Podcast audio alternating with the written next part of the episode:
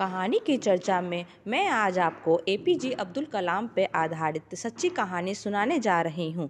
नमस्कार बच्चों, मैं Vandana Kumari S K V number two, Punjabi वर्ग में पुस्तकालय अध्यक्ष पद पर नियुक्त हूँ। ए पी जे अब्दुल कलाम इतने बड़े राष्ट्रपति होते हुए भी उनमें घमंड का जरा सा भी ज़िक्र नहीं था। उन्होंने 2002 से लेकर 2007 तक भारत के राष्ट्रपति के रूप में कार्यकृत किया।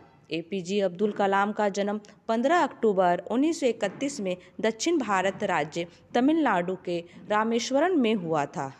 वे पेशे से एक नाविक परिवार के थे। उनके पिता ज़्यादा तो नहीं पढ़े लिखे थे।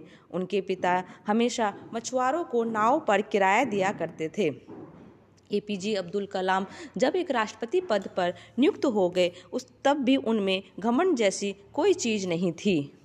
एक बार A P APJ Abdul Kalam को एक दीक्षांत समारोह में बुलाया गया।